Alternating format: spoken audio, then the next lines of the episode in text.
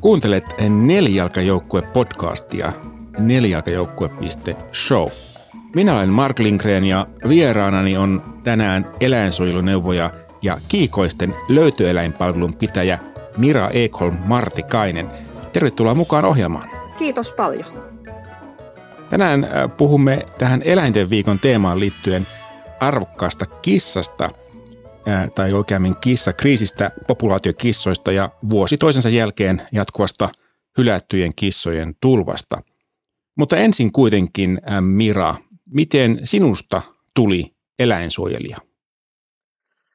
No ehkä vähän vahingossa. Päädyin vuonna 2003 oman silloisen koiraharrastusporukan seurassa tuonne Viroon Tallinnan koiratarhalle. Ja sitä myötä sitten alkoi tämä eläinsuojelutyö niin kuin vapaaehtoisena vapaa-ajalla, eli päädyin sitten reiluksi kymmeneksi vuodeksi Rekkureskue ryn aktiivijäseneksi. Vieläkin toimin yhdistyksessä, mutta vähän sivussa. Ja, ja tota, sitten ensin alkuun auttelin näitä virolaisia löytökoiria. Pikkuhiljaa siitä sitten oikeastaan, kun se Viron tilanne parani, niin alkoi kiinnostaa tämä paikallinen kotimainen eläinsuojelutyö. Vuonna 2009 hakeuduin Suomen eläinsuojelun järjestämälle tämmöiselle vapaaehtoisten eläinsuojeluneuvojien kurssille ja koulutukseen, ja sitä kautta tulin sitten valituksi sen vapaaehtoiseksi eläinsuojeluneuvojaksi. Nyt onkin sitten jo on nyt 11-12 vuosi menossa, mutta, mutta aika pitkään kuitenkin on sitten tätä neuvojan vapaaehtoistyötä tehnyt. Ja tota, silloin kun täällä maa, maaseudulla sitten tähän eläinsuojeluneuvojan pestiin ryhdyin, niin aika pian alkoi sitten tuleen ilmi tämä kissojen kurja tilanne. Eli, eli tavallaan sitten kun huomattiin, että täällä on joku, joka niin haluaa auttaa kissoja, niin kyllä se kissojen tavallaan rynnäkkö vähän yllätti niin kuin minutkin, että alun perin on ihan toisen ala ihmisiä tehnyt, tehnyt päivätyöni niin kuin muissa töissä, mutta lopulta sitten tämä kissatulva vei vähän niin kuin elämän mukana ja, ja sitten päädyin ihan tekemään tätä myös työkseni, tätä kissojen auttamistyötä. Sulle sitä on käynyt sillä hassusti, että sä olit koira-ihminen ensin ja tuliko sinusta sitten kissa-ihminen sen jälkeen? No nähtävästi nyt sitten näin on päässyt käymään, että kyllä mulla niinku koiriakin on omia sekä, sekä, sekä tota välillä sitten tämmöisiä uusia, uutta kotia etsiviä, mutta kyllä se pääsääntöisesti nyt se kissat vie 90 prosenttia sitten tästä elämästä tällä hetkellä. Mukana nelijalkajoukkueessa. SEY, Suomen eläinsuojelu, Suomen suurin eläinsuojelujärjestö ja eläinsuojelun asiantuntija, sekä korittomat.info, Palvelu, jossa kodittomat lemmikit etsivät uutta loppuelämän kotia. Sydäntä lähellä. Kyllä se on nämä kissat, populaatiokissat ja se, että miten tämä kissakriisi pystyttäisiin ratkaiseen, eli, eli millä keinoilla saataisiin tämä hylättyjen kissojen määrä vähenemään, niin toivon, että, että myös tämä on yksi kanava sille, että miten saadaan sitä tietoa eteenpäin tuonne päättäville tahoille niin, niin että, että tavallaan kissojen tilanne ja se vastuu sen asian hoitamisesta siirtyisi sinne kissojen omistajille, ei, ei näille lukuisille vapaaehtoisille tahoille, löytöeläinpaikoille ja sitä kautta maksajina kaupungille ja kunnille. Jos puhutaan muutama sana tämän viikon, tämän viikon ja tämän vuoden eläinten viikon teemasta, eli arvokkaasta kissasta, mikä siinä on niin kuin tavoitteena ja taustalla?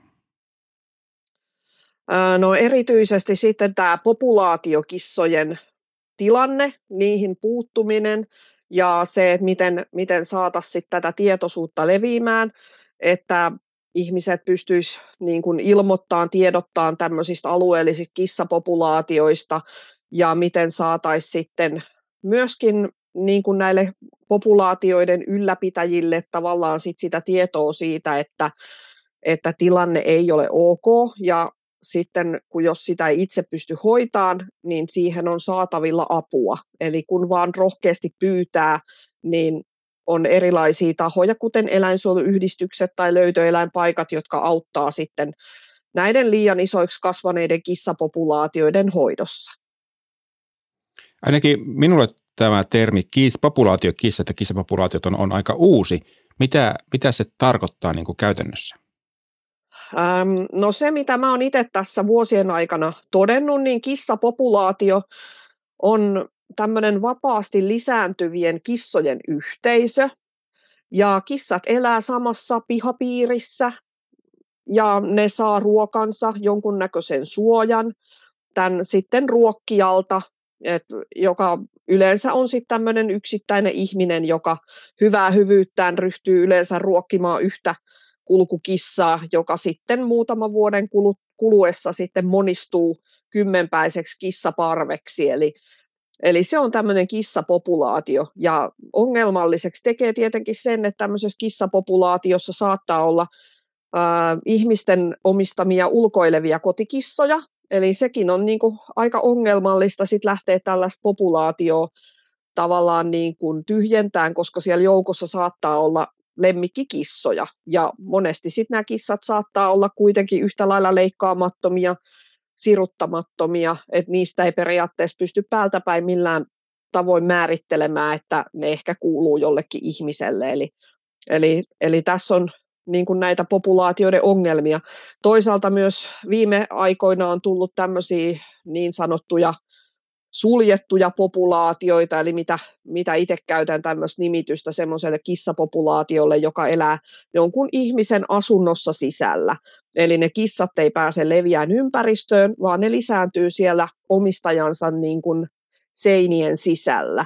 Ja parhaimmillaan tämmöisiä kerrostaloista löytyneitä kissapopulaatioita on ollut lähemmäs sadan kissan laumoja, eli, eli puhutaan ihan valtavista kissalaumoista.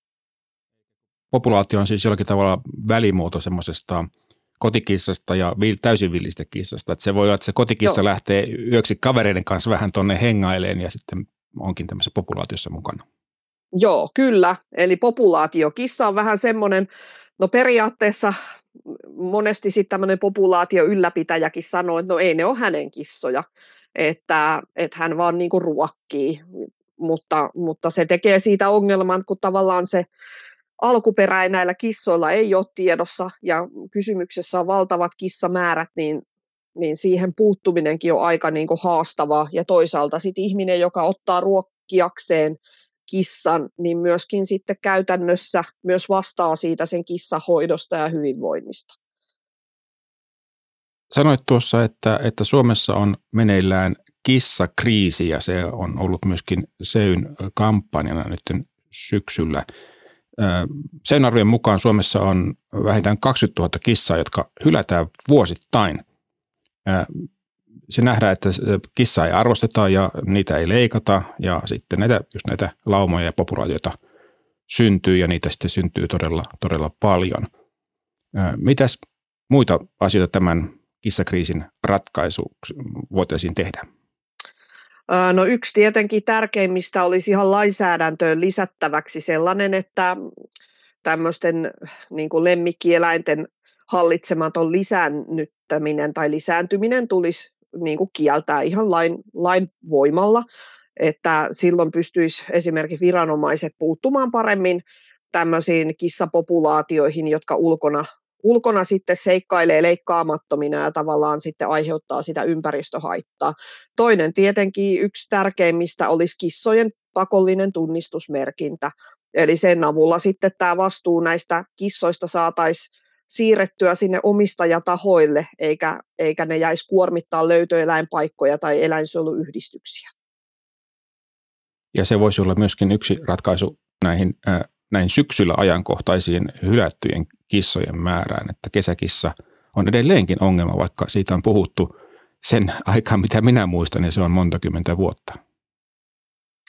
No joo, kyllä se tavallaan näkyy syksy, syksy aina meillä löytöeläintoimijoilla ja eläinsuojelutahoilla. Se näkyy ruuhka-aikana. Ensinnäkin tietenkin näiden pentujen määrän vuoksi, eli kissanpentuja alkaa tasaiseen tahtiin ilmaantua yleensä siitä touko-kesäkuusta alkaen.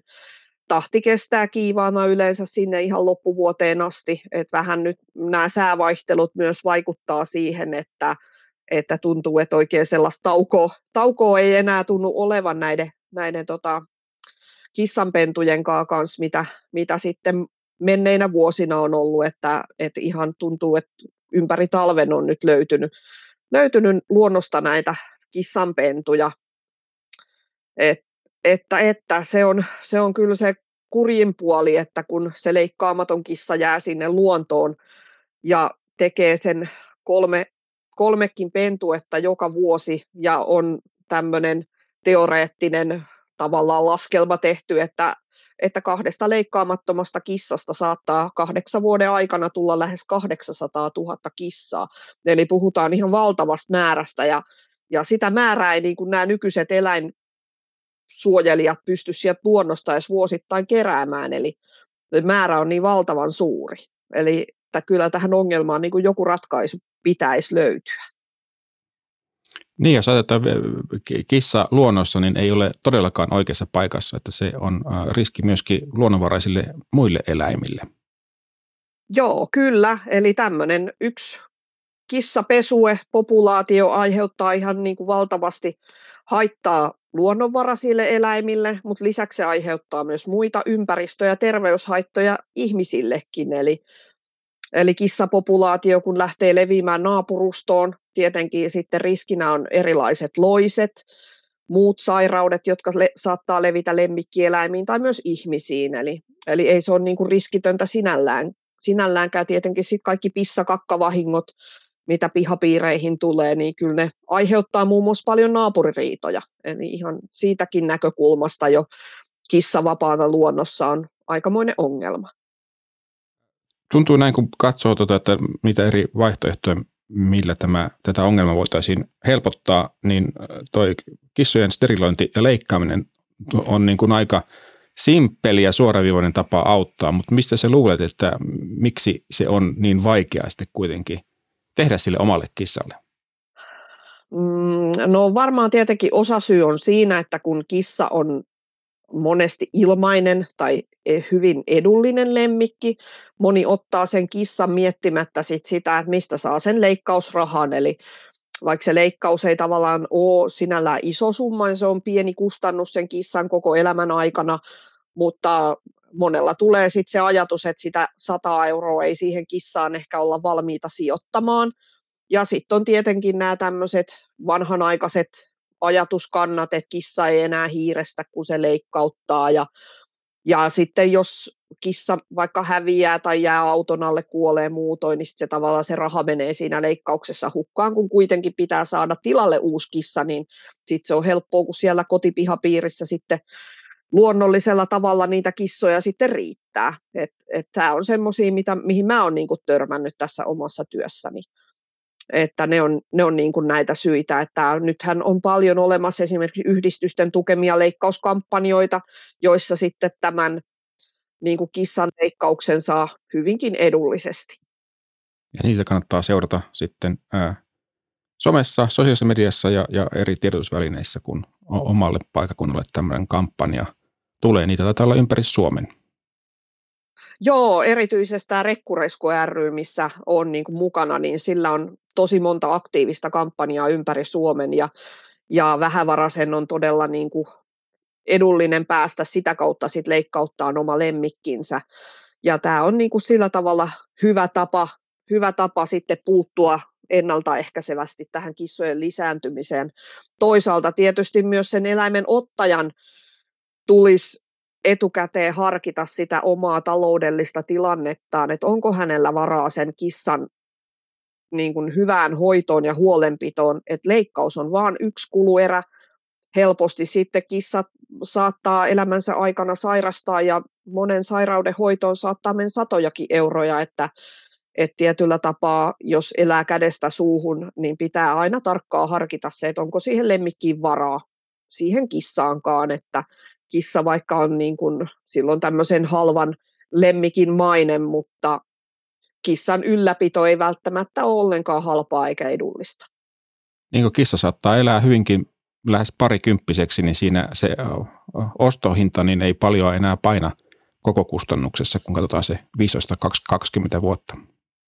Joo, kyllä. Et se, se on tosiaan niin kuin hyvin pieni tämä hankintahinta nähden siihen, että mitä jo pelkkä kissa on hyvä, hyvä ruoka ja hiekka maksaa. Ja tietenkin sit hammassairaudet on kissoilla hyvin yleisiä, että niiden hoitoon saattaa mennä sit jopa, jopa sit pitkälti yli tuhannen euroa. Tarinan aika. Haluaisin ihan tähän kissa, arvokas kissateemaan liittyen kertoa tarinan Pikkulaurista. Pikkulauri on tämmöinen pieni oranssivalkoinen kissanpentu, josta tuli ensimmäinen näköhavainto tuossa elokuun alkupuolella tänä vuonna. Ja kissa oli veljensä kanssa, semmoisen mustan veljensä kanssa, ne oli tuolla maaseudulla, mistä tulee paljon kissa-ilmoituksia, niin istuivat siellä, siellä pimeällä, pimeällä keskellä tietä, kyhjöttivät kovin kurjan näköisinä. No tässä sitten aika kului ja näitä ilmoituksia sitten näistä pennuista tuli, tuli tässä viikkojen myötä useampia, kunnes sitten tosiaan lopulta sitten noin parin viikon päästä ensimmäisestä ilmoituksesta sitten saatiin, saatiin semmoinen tieto tuonne löytöeläinpalvelun sivuille, että tämä pieni kissanpentu oli jäänyt auton alle. Että niin kun ohiajava oli todennut, että tämä oranssivalkoinen kissanpentu oli jäänyt hänen autonsa alle, että se oli pyörinyt siellä auton alla, jäänyt sitten tienposkeen vähän niin kuin silmät, silmät tota, seisuen ihmettelemään, mutta oli sen verran ollut kuitenkin sitten, sitten kunnossa, että päässyt siitä sitten pakenemaan tätä, tätä ihmistä, joka yritti sitten pentua mennä auttamaan. Ja, ja tämän tiedon jälkeen sitten saatiin vapaaehtoisia sinne paikalle etsimään, ja tästä sitten noin viikon päästä sitten tämä pikkulauri saatiin lopulta kiinni.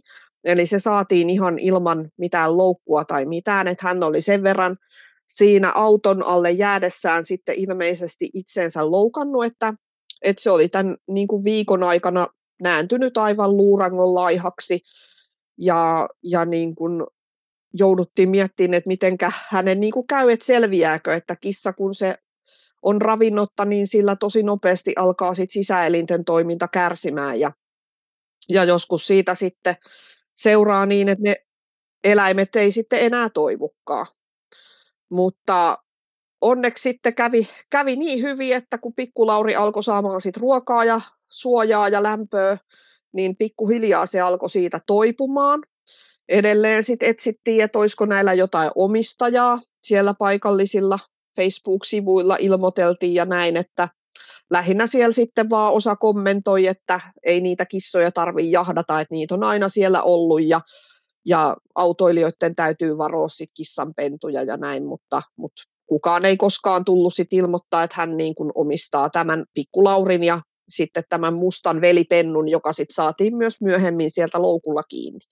Eli nämä molemmat, molemmat poikapennut sitten tulivat tuossa elokuun loppupuolella meille ja, ja nyt itse asiassa sitten pikkulauri toipui niin hyvin, että saatiin hänet sitten rokotettua ja leikattua ja Pikkulauri muutti uuteen kotiin ja sieltä on saanut tosi hyviä kuulumisia tässä nyt viimeisten päivien aikana, että hän on siellä muutaman päivän ehtinyt olemaan. Ja, ja tämä on oikeastaan semmoinen hyvin kuvaava kissan tarina tuolta maaseudulta, eli, eli tota, kukaan, kukaan ei kaipaa, mutta sitten on niitä ihmisiä, joiden mielestä näihin ei saa puuttua, vaikka niin kuin mitä kärsimystä olisi ja, ja eläimet olisi sairaita ja loukkaantuneita, niin niiden kuuluu siellä olla ja, ja luonto hoitaa. Ja, ja tämä on, niin kuin, tämä on niin kuin edelleen se valitettava ajattelutapa, mitä täällä maaseudulla joutuu kohtaamaan.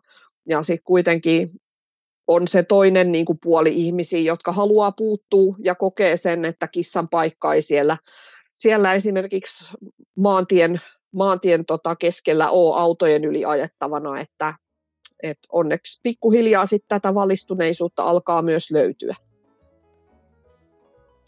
Tämä oli tämmöinen pikkulaurin tarina, joka mua itteeni on hirveästi koskettanut nyt tässä, tässä viimeisten viikkojen aikana. Ja se, että mä en miten niin kuin näki sen, että miten se kissa oli niin kuin kiitollinen ja onnellinen ja, ja nautti kaikesta siitä lämmöstä ja ruuasta ja huomiosta, mitä se hoitoaikana sai ja mitä se nyt siellä uudessa kodissa saa. Eli ei se muutos oli niin valtava niin lyhyessä ajassa, että, että se on se palkitsevin syy, minkä takia tätä työtä jaksaa tehdä.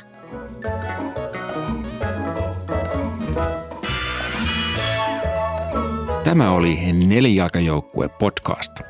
Tuottajana ja editoijana toimin minä, Mark Lindgren ja Huima Production. Taustalla soi Quirky Dog by Kevin MacLeod. Lähetä palautetta osoitteeseen palaute at nelijalkajoukkue.show. Jakson merkinnät ja uudet jaksot löytyvät osoitteesta nelijalkajoukkue.show. Kiitos, että kuuntelit.